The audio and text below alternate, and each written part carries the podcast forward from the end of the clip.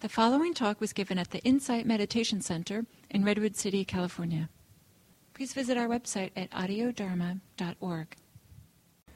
A few weeks ago, I was in Yosemite in the high country up in the Tuolumne Meadows area. If any of you are familiar with it, it's, it's quite beautiful. I've spent uh, many, many days and over the course of years up in the mountains, mostly in the Sierras, but in other places too, and I go back often. One thing I've noticed, I noticed this trip, and I've noticed over the years, is that there's something about being in the mountains. And it may not just be the mountains. For some people, it may be the ocean or forests or whatever it is. But for me, there's something about being in the mountains that tends to bring my mind into a certain state of expansiveness, quietude, peace, happiness, um, a place of completeness. Um, I've never had an identity crisis in the mountains. There's something about it. It could be just the expansive landscape or just the grandeur, the beauty Maybe it's the high altitude air, whatever it is, it seems to, to do that for me. And I, and I know many people report similar experiences. So it was great. Um, and I was reflecting on, you know, why aren't we like this all the time? Why do we, you know, it's not that we have to go to the mountains necessarily to feel good. I hope that's not the case but there's something about being there. And again, it's not for everyone all the time, but there tends to be a strong, let's just say a strong tendency. Even if you're having a hard time in life, and try it out if, if I highly recommend it. You go there, and it just pulls your mind in a whole different place.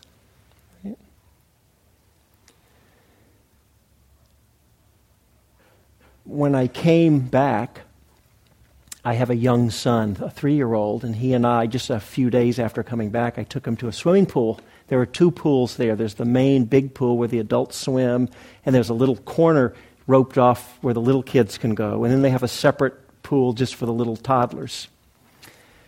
So we went there, and as soon as we showed up, some kid pooped in the pool.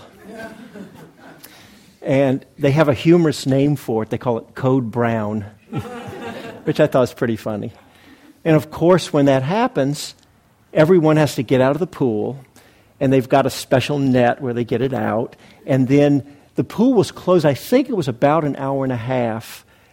I'm sure it's mandated by state law. It's, the, it's however long it takes to make sure the chlorine's killed any pathogens. So, you know, you just can't go in the pool. It's just what happened.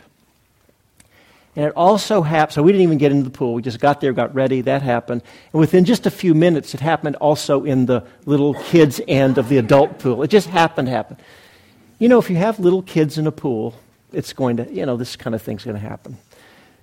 So my son and I, it was fine. It was just what happened. He was perfectly happy to just go with what was happening. Wasn't disappointed or bummed out or he was happy to pretend that he was, you know, a monkey running around chasing me around, and it was great. I noticed there was a woman there complaining bitterly. I didn't even know her. She came up to me and was complaining. It seemed like she was just looking for anyone, complaining to the people running the pool. I don't know what she thought was supposed to happen or that they should do. Personally, I don't want to be back in the pool until it's been whatever the hour and a half, right? You wouldn't want to go back in. And, and I don't think, you know, if she had thought it through, I don't know. So I'm making some assumptions about what was going on in her mind. I don't actually know. But, you know, probably if she had not been in a reactive mode, at least so it seemed, and thought it through, you think, well, she's not saying we don't want to let little kids come in the pool. And this sort of thing's going to happen and this is how they should handle it. But instead, she's just complaining bitterly. So it really struck me the difference of these two kinds of mind states this expansive place of co- completeness that can come in the mountains, and a place that can be, and it just happened that my son and I were in a were in a fine with in when we were at the pool, and somebody else had a different reaction. People can have all different kinds of reactions, just depending on how each of our minds happen to be uh, habituated, or in, in Buddhist terminology, we say the conditioning of our minds. It's the habit of our minds, right? Some schools of Buddhism will use language, they'll talk about the, our minds, and, and they'll say the natural state of our minds are more, they'll use language similar to the way I was describing the experience of being in the mountains. That's the natural state expansiveness, completeness, wholeness, not whole with an H, W H, uh, completeness. And then there's just these obscurations that get in the way, but that's more of our natural state. Um, that, doesn't, isn't clear to me that that's the case. There's certainly a lot of love and happiness and joy and beautiful, wonderful people in the world. There's lots and lots of that, and many, many people like that. And there's also a lot of difficulties and suffering and ugliness and horribleness in the world. There's a lot of both, right? As far as I'm able to detect, when I look around, um, the natural state to me seems to be that we're all, we all, all of our minds are conditioned in many, many different ways, whatever it is. And unless we're bringing some kind of awareness to what's happening in any given moment, if we tend to be caught up in what's happening, or what I call being on automatic pilot, that's when you're not mindful in a moment, you're awake, you're conscious, but you're just caught in it. You're in what's ever happening. Um, however, we respond or react, or however, our, whatever our minds look like in any circumstance, just depends on the particular situation that comes to us and how that meets the conditioned patterns of our minds. Right? So, using the example of the swimming pool, and I'm not claiming that, you know, I've never am completely immune from ever being reactive to anything, but in that case, given what happened, pool, kid pooped, can't go in, we were happy. That's how it landed someone else's mind, same situation, totally different response. And there may have been many other responses going on there that I just didn't know about.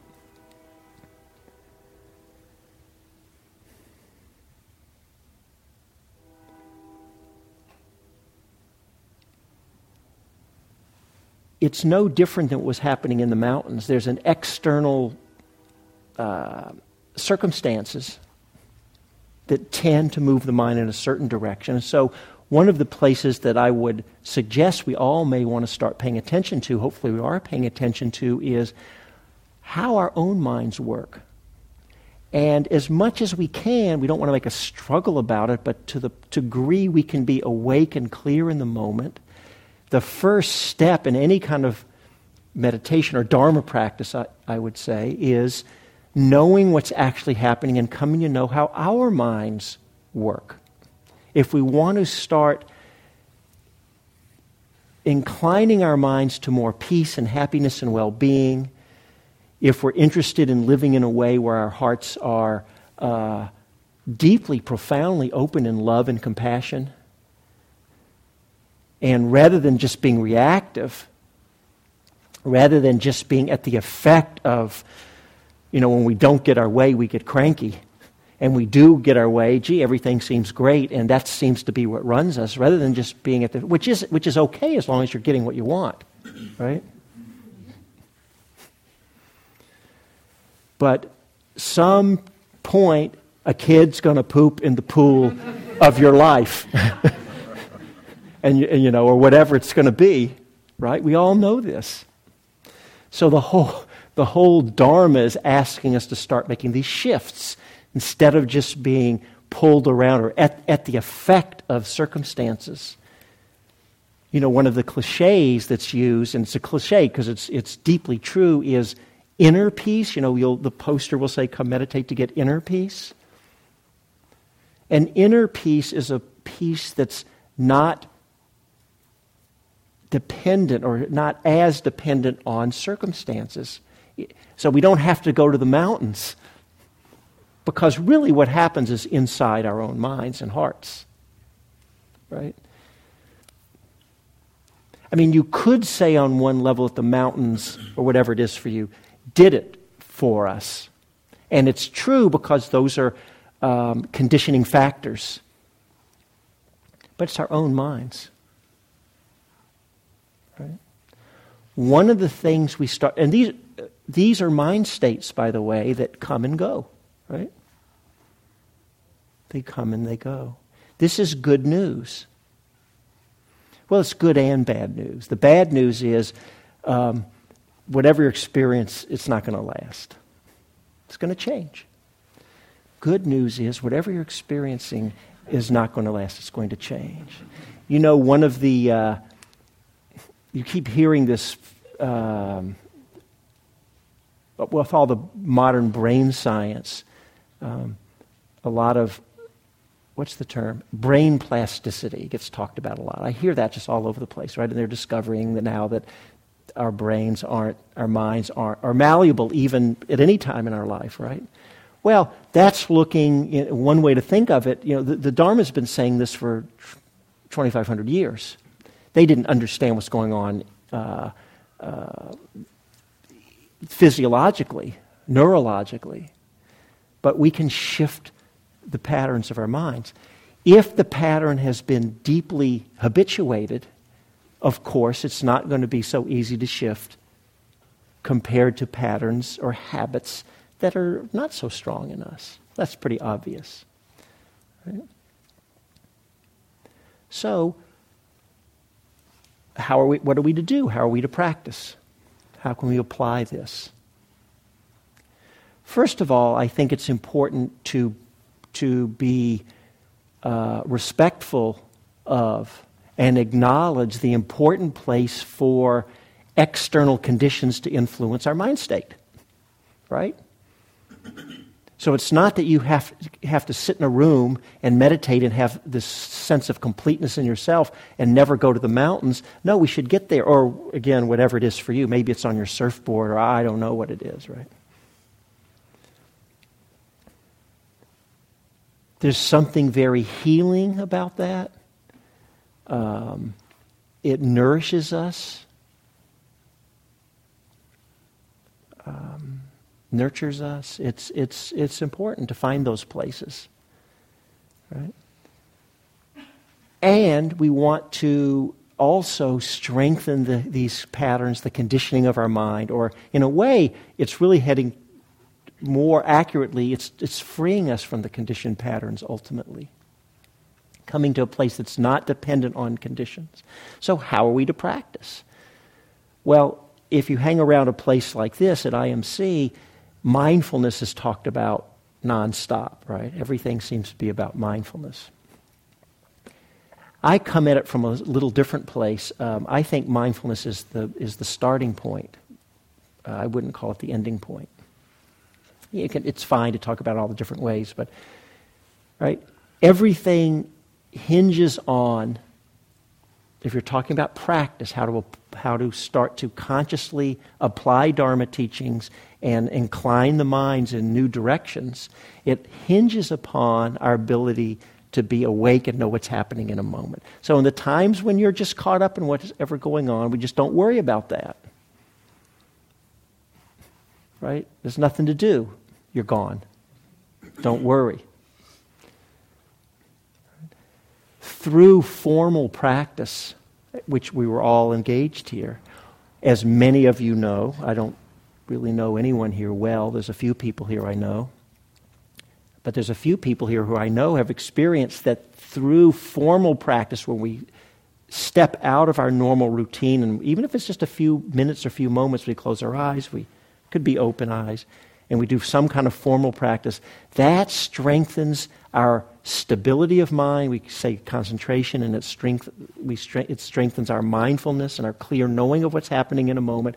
That carries through in our daily life more and more.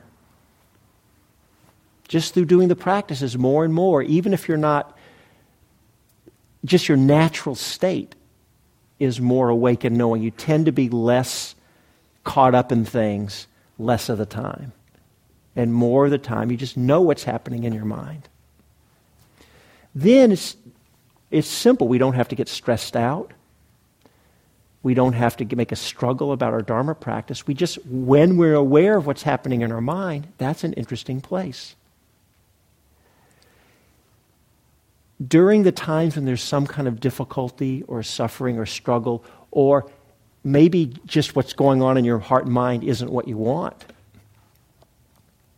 Sometimes just knowing it is enough, and it can and letting go happens in a shift. So, for example, um, I've often, many times coming here, I've said one of my aspirations uh, is to live in a way that uh, no one, no living being is ever shut out of my heart. Ever. That's a real aspiration I have. And so when um, what's actually going on is something different. There's something cranky or unkind in the mind, right? I don't have to beat myself up or yell at myself or make a problem, but knowing what's happening in the mind and knowing that, that that's not my aspiration, it's not my attention, it's not what I want my life to be about. Right? Sometimes seeing it is enough. Other times I have to do something, just the recognition isn't enough. And maybe I consciously can, I don't know how it happens, but there's a shift that can happen. And this is part of the art and skill that we learn. You can learn to shift your mind state. Just come into that place is like I'll use the, I keep talking about like in the mountains or whatever it is for you. Just open the heart and the mind right there. Let go oftentimes that happens. Now, for some people, many of us will, will say, well, how do you do that? This is just, this is what we're practicing, we're learning. I don't know how it happens. I, I don't know how to let go, how letting go happens, how a shift of states of consciousness happens, but I know it can happen, and it does happen, right? So I don't know how. But every one of us, every single person here, and I can say this with confidence even though there's no one here I know well, and I think most people here I don't know at all, we all can get pretty good at it. And you don't have to be any good at it to start. You don't have to have any skill at all. You don't have to be a good meditator. You can get caught over and over many, many times. Totally fine. We don't want to beat ourselves up. We don't want to make a problem when you know what's happening, if just using those times the best you can, staying in touch with your intention or aspiration for your life, letting that be your guidepost, that's enough. You turn the mind. You try. But sometimes that's not enough, and we need some more help. So, first is the recognition okay, that didn't do it. Then I have to consciously try to turn the mind. That didn't do it. Okay, what are some other skillful means? It's just a matter of adding tools to our toolkit, adding skillful means to our repertoire. Repertoire. We want to. Uh, here's something. If there's a person or a situation that's causing difficulty, so I can give you a perfect example on my block. I live in a in the East Bay, and um, there's a lot of, you know, this political season, there's all kinds of signs in people's yards, and everybody seems to be fairly uh, similarly aligned politically. I won't say what it is because I don't want to. Uh, in, in, this room, you know, we're not all liberals. People think all Dharma practice. No. So the example I'm about to use isn't about whose politics are right or wrong. So I happen to be a liberal. I, I don't uh, even say progressive. I'm a liberal. However, I'm very respectful of conservatives. It's, a, it's just a different perspective. I don't share it. So, in the examples I'm about to use, if you happen to be a conservative, you just, you know, if I say whatever, Barbara Boxer, you throw in, you know, Fiorina or something, or if I say Jerry Brown, you, you just flip it, it'll work. It's not about the politics, it's about the way my mind works. So, someone on the street has a political sign that just went up. And we're all shocked to find what this person's politics is. I didn't see it. My wife, who's a long-time Dharma practitioner, lo- many long retreats. I mean, you know, and she's done all this metta practice where, you know, her heart's. Oh, I mean, no, really, she came. She, you know, I remember one retreat, she was like on a four and a half month metta, loving kindness retreat. She'd come back. I mean, she's just in this profound state.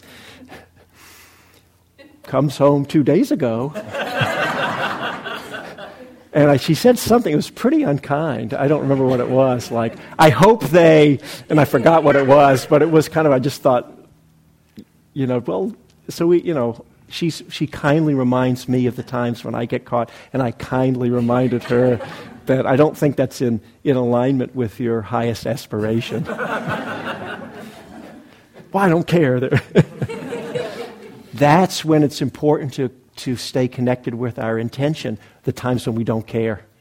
When you don't want to, when you really do want to go down and like rip up their sign or whatever it is. That's the feeling or whatever. I've just you know, that's the time when it's like, no, what's my aspiration? So you have to find out what your intention and aspiration is. But just using my example, no being shut out of my heart.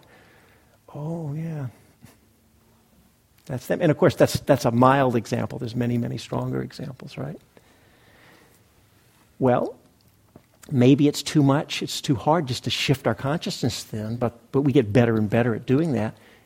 Another thing we can try is take our attention away from whatever the object is that's causing the difficulty and turn the mind towards whatever it is that brings like head up to the mountains or, or whatever it is that puts us in a in an open-hearted state or a place of peace or calm or clarity. You know, it may be that you just go outside on a beautiful day and you just take in the sunshine if, if you're having a day like that, or if there's a beautiful plant, or it could be anything that you're consciously turning your mind toward a book, a recording, a memory. That can, and so you need, if you don't know what that is, we may need to investigate a little to find what are those things that will support us.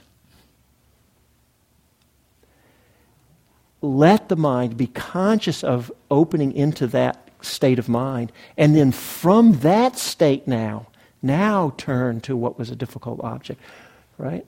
So using the example of the mountains, you know, what, I wonder how my wife would feel about our neighbor if she brought it to mind when she's up at 10,000 feet uh, and the mind's expansive and beautiful. It may be a different experience. So sometimes we need to you know, step out of it. Maybe in the direct, having the direct confrontation with what is the difficulty may be too much. So that, that's another skillful we can use, means. It's all a matter, what it really comes down to is being clear about our intentions. So this is something I hope everyone will spend some time getting in touch with in your own life. Perhaps you have. I'm sure many of you have. What is your intention for your life? When you do that exercise, though, you may want to also reflect on what's informing your intentions. And I say that because um, about a year ago, I, f- I came across an old list I had made of, of all the things I wanted to accomplish in my life. It was my intention for life. It came, it came from when I was in my early 20s. I think it was one of these self help tapes or videos of, that you know you can create your life whatever. And I thought, well, that sounds good to me. So I, I kind of listed out, well, what would my life look like, my dream life? And then you're to consciously kind of what, you know, head in those directions. And then I forgot about the list, and um, it was just gone. And I just happened to be cleaning through some old files, and there was the list, and I pulled it out. And um, some of the things had happened, some hadn't. But what I noticed was I didn't care about the list anymore. When I looked on the list, like one of them is when I, this what I'm about to say is um, way a long time ago in my younger days. my brother and I had a bench press competition going. I wanted to outbench my brother. That's all I cared about. I didn't even care how much it was. I wanted to outbench my brother. I was on the list. I don't even know if it even happened. I just don't care, right? It was what I wanted kind of relationship, kind of money situation, bench press my brother, all this stuff. what I noticed was everything on my list was something about outer circumstances, which is fine. I, I hope we're all tending to taking care of ourselves and our outer circumstances the best we can. I'm not suggesting we throw that away. Of course, we want to care for our, ourselves and take care of our lives in all its meanings and manifestations. But my point is, there was nothing in there about the inner status of my, of my heart and mind. And as I look back, I still care about my circumstances, right? I'm not, you know, I don't want to, you know, be struggling to find food and I don't want to have poor health. And, you know, you want to have your life work. Of course we do. And along with that, I've noticed for myself that what, what really matters to me, it's all inner qualities more and more. I said, this, for example, this aspiration about living in a way where no beings are set on my heart. That's really love and compassion. And qualities of wakefulness, clarity, non reactivity, wisdom, all these, enlightenment. That's a, kind of a loaded word and has different connotations for different people, but I like the word. So, when you're connecting with your own intention and aspiration for your own life, we want to reflect on, you know, well, what do you really want your life to be about in the deepest and highest sense? I mean, what's it really all about? You know, I, am being a little humorous, but it really was on my list, you know, this thing of outbench pressing my brother. That was something I wanted, but it wasn't really what I wanted my life to be about in the highest or deepest sense. And by the way, I, uh, back in those days, I did actually have a number how much I wanted to bench. I did reach that goal. I was no happier than, than before. It felt the same. I checked the check off the box or whatever.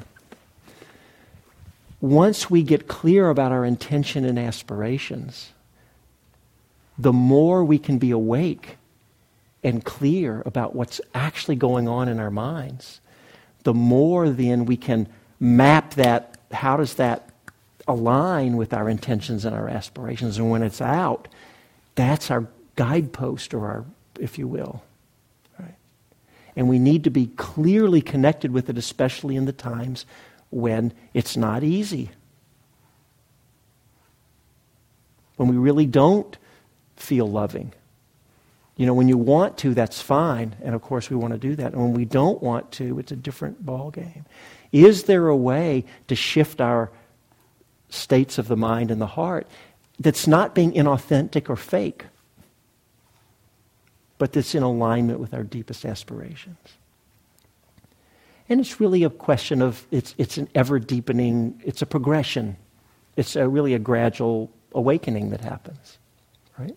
So for those of you who, who especially longtime practitioners, you know this in your own practice, in your own life. Things shift.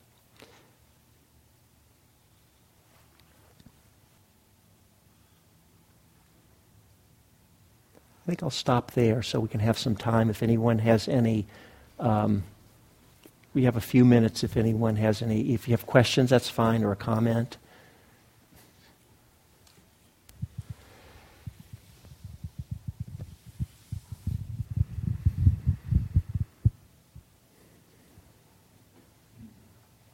And I can keep going too if. if uh, yeah. Yes good example. How, how do you uh, turn things on? So, um, at the place that you are not wanting to let go and uh, embrace your higher aspiration, being right feels like the only thing you want to be. Right Sure. Um, what practices get you prepared for more the greater potential of release in those moments? Well, I would say two things. What gets us prepared, and then I want to say something more about what to do in that time. What gets us prepared is all the things we're doing. You know, if you did nothing but sit quietly and, and practice mindfulness of breathing, for example, or that's many other ways to practice, that's preparation. Anything that strengthens the qualities of, I call it undistractedness or steadiness of mind, so we're more, not just, we're, we're more present, we're more mindful, and we're more clearly aware moment to moment. And that's what these meditation practices are doing. Any practices that open the heart, quiet the mind and open the heart, that's the preparation. And then at least we have some um, resources to bring with us that, that come in with us when we meet these difficult situations, right? But there's more than that in the preparation, too. There is also um, every time we, we act in a way that's unkind or unskillful, it's a great opportunity. And if we can hold it with that attitude, it will serve us very well. By definition, until we're all Buddhas ourselves, there's places in the mind of greed, hatred, and delusion. So we're not doing anything wrong. It's just how it is. Right? And every time that happens in the mind, if we can open to it, it's our teacher. That person who put their sign in, in my neighbor, that's my teacher. That's my wife's teacher. Right? The person who, whatever the story is or the situation, we've all got them. That's our teacher. If we have a particular aspiration and we're clear about our intention for our lives, even if we feel like we fall short, you know, 99 times out of 100, that doesn't matter. We don't need to beat ourselves up. We just know, okay, there's more work to be done. We've spent our whole lives heading in a certain direction, and that's strengthened a certain habit of mind. And so when we start to shift, I'm not saying for you it's just a start. Maybe you've been doing this work for a long time, but you know, it, it, like any habit, it can take work to change, right? So the more times we spend reflecting in these ways, we come to know the liability, or if you will, the suffering in being right. Connecting with the suffering of a situation, because there's some payoff there in the mind if it doesn't want to let go. You know, if you have a hot coal burning in your hand, nobody has to tell you, drop it. you feel the suffering. Sometimes there's situations that's actually causing suffering, but there's a place in the mind, it either doesn't get it or something's not ready to let go. It could be, and what I'm about to say, I don't say to everyone. I, I realize this is, a, is a, a general audience here, so this is not for everyone, but for the right person, turning into the suffering. You don't go look for suffering, but when it's there, let it feel the suffering of a contracted mind. Connect with that aspect of it. It doesn't feel that great. You know, when you're up in 10,000 feet or whatever, and the mind's peaceful and complete. There's not, it, there, maybe there's not a lot going on. It's, it's a place of quietness, but it feels great. When we're in a battle, say, I, am again, I, I, understand this. I may not be mapping exactly onto how you're, what you mean, but in general, there can be a payoff there that something wants to do it. That's the time when we really have to have a, strong connection with our intention. We have to remember that when the intensity of the moment subsides, my attitude may be quite different in this situation. The time when I remember, oh, yes, to live in a way, whatever, where no being's shut out of my heart. Even if, what you, even if you have to say something to someone that can be quite difficult, can we do it in a way where the, where the heart's just open in love and compassion? That's a big, it's a koan, it's a big question. It's this great experiment that we're all engaged in. So it's this willingness to see all of these situations as our teacher. In order to do that, we have to not be sucked in and caught up in things. We have to have this mindful awareness in a given moment.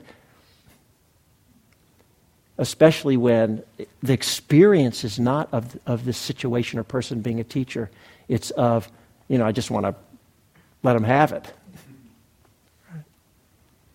So through time, I, over time in practice, I think these shifts can start to happen. And, and we can find that even when it's quite difficult, we can at least know enough to break the contact if, if we have a choice. Sometimes we don't.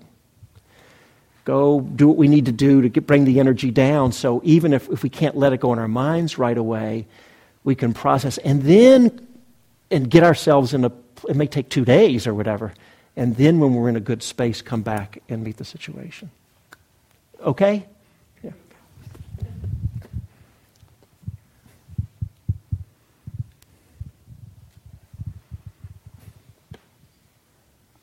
Yes.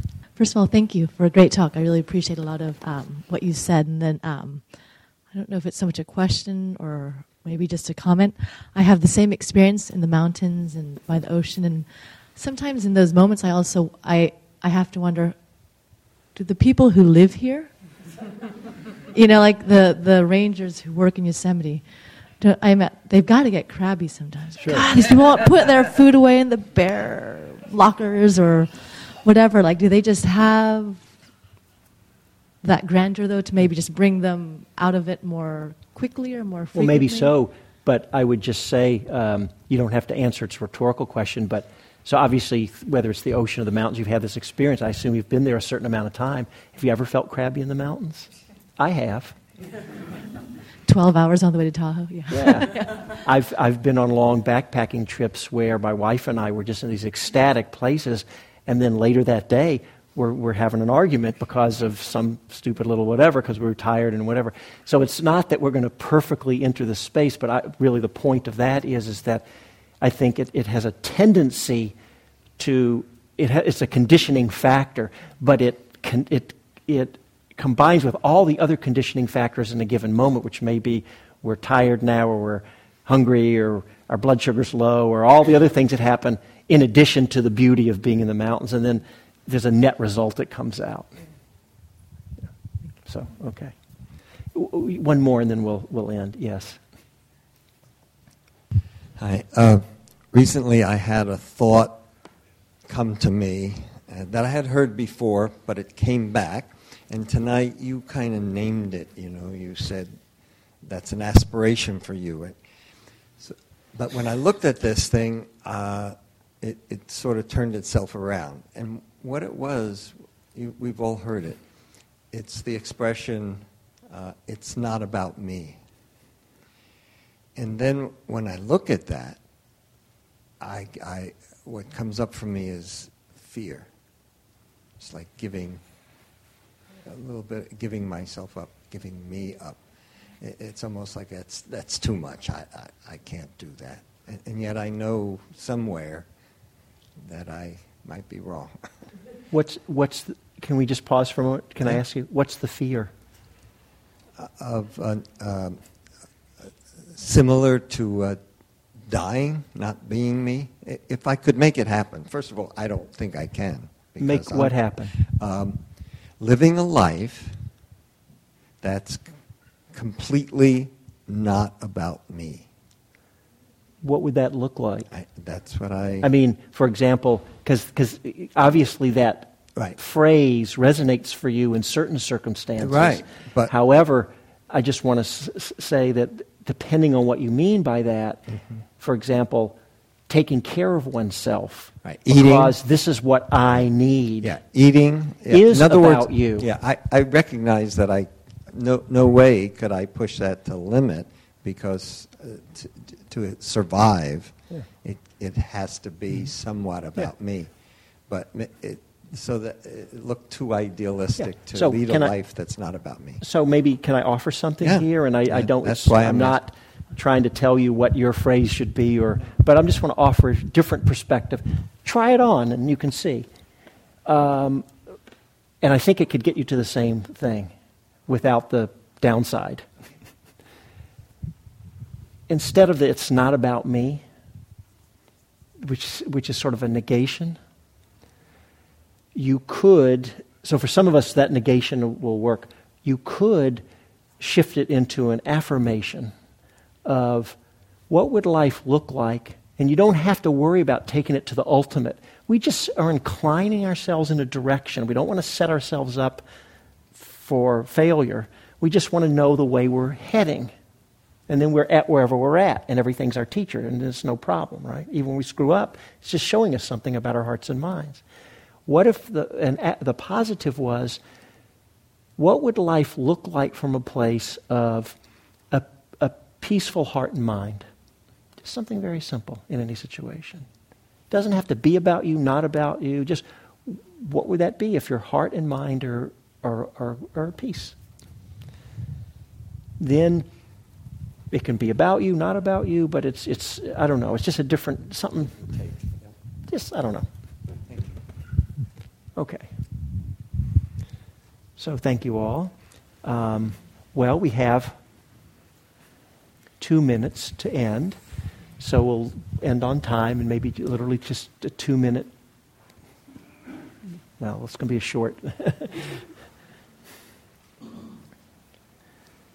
so um, I invite you to take a few moments, if you're not already doing so, mindfully just connecting in to the experience in your body. Might, your body might feel good, it might be tired, it might be achy from sitting for so long. If you need to shift around, that's perfectly fine. Just connecting with your body, connecting with what's going on in your mind and the states of your heart.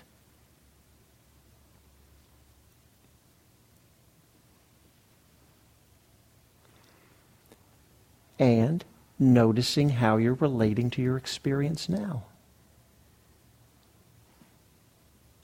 See if there can be a, a place of sort of allowing or letting be. So we're connected with our experience, but we're not making a problem. You know, you may, maybe, for example, tonight in the talk or the discussion, maybe some things you liked, maybe some things you didn't like.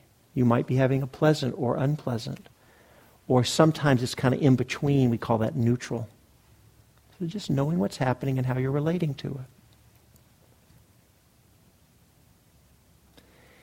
it. If you're finding some place of struggle, seeing if you can kind of let go or soften around that.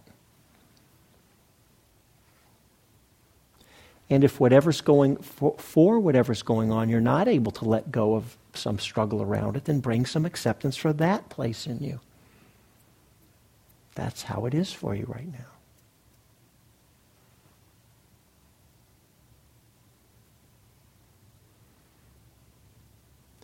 And then we'll end with what's traditionally called a dedication of merit. What I mean when I say merit is all the good energy or good qualities that we've cultivated together. And we recognize that, first of all, that it's not possible to, to do Dharma practice for yourself alone. You just can't. When we practice in ways that help open our own hearts, quiet our own minds, live in a way that's more wise and skillful. Of course, it benefits us, but it is a benefit of everyone we come in contact with. So you literally cannot practice for yourself alone. It's not possible. So we can make that more conscious, and that's this offering of this merit. So we can say, and I'll use some words, it can be a felt sense, or you can use your own words. For all the all this good energy, goodness, good qualities, wholesome qualities, for all this merit that's been cultivated by our time together this evening. And we have all used our time together wisely this evening. Let us consciously offer it up. May it be for the benefit and liberation of all beings. May all beings everywhere be happy and peaceful, and may all beings come to an end of suffering.